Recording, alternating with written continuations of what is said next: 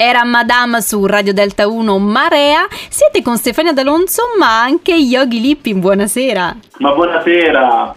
Beh, come al solito questa settimana ci hai portato una classifica trash, immagino e spero piena di momenti succulenti, dai. Sicuramente, sicuramente. Questa topless è un po' sportiva, sono iniziate le Olimpiadi. Quindi... Ah sì? Beh dai, cominciamo dalla terza posizione. Cominciamo con la terza posizione. Allora, voi dovete sapere, anche tu Stefania, se non lo sai, Sì? che Yogi Lippi è una piccola nerd, quindi gioca Ah. molto ai videogiochi. Mm.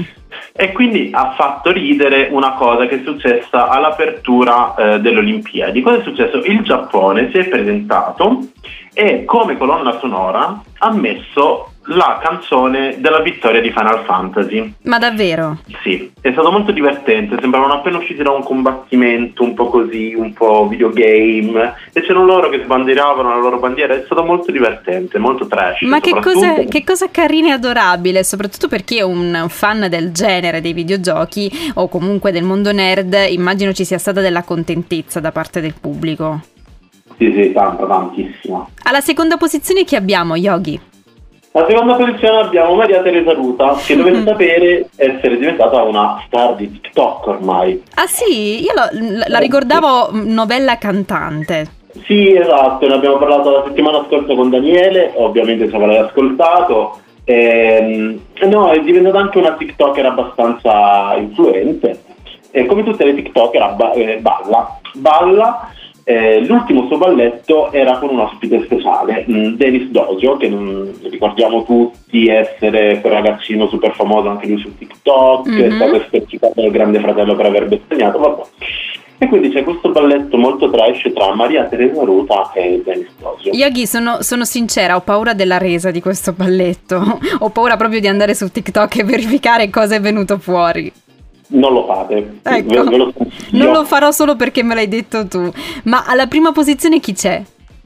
Alla prima posizione torniamo alle Olimpiadi, abbiamo Paola Egonu, scusate se sbaglio a pronunciare il nome, è una campionessa olimpionica di pallavolo Sì. che durante una partita mh, decide di eh, dire a un avversario che giustamente non ha capito ma pigliatela nel... Un cosa, scusami? pigliatela nel... Ah, nel, nel, nel. Ma- presente Emily? Avete presente tutti Emily? s- sì, sì, vagamente, vagamente. Adesso non la riesco a focalizzare, però qualche tratto somatico posso immaginarlo.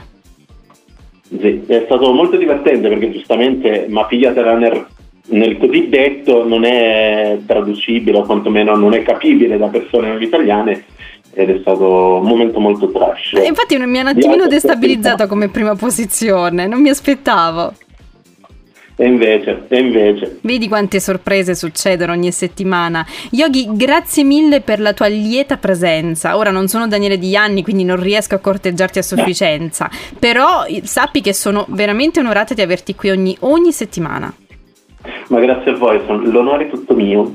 grazie, ci sentiamo e ci riaggiorniamo per la settimana prossima. Ciao Yogi! Ciao, buona serata. Ciao!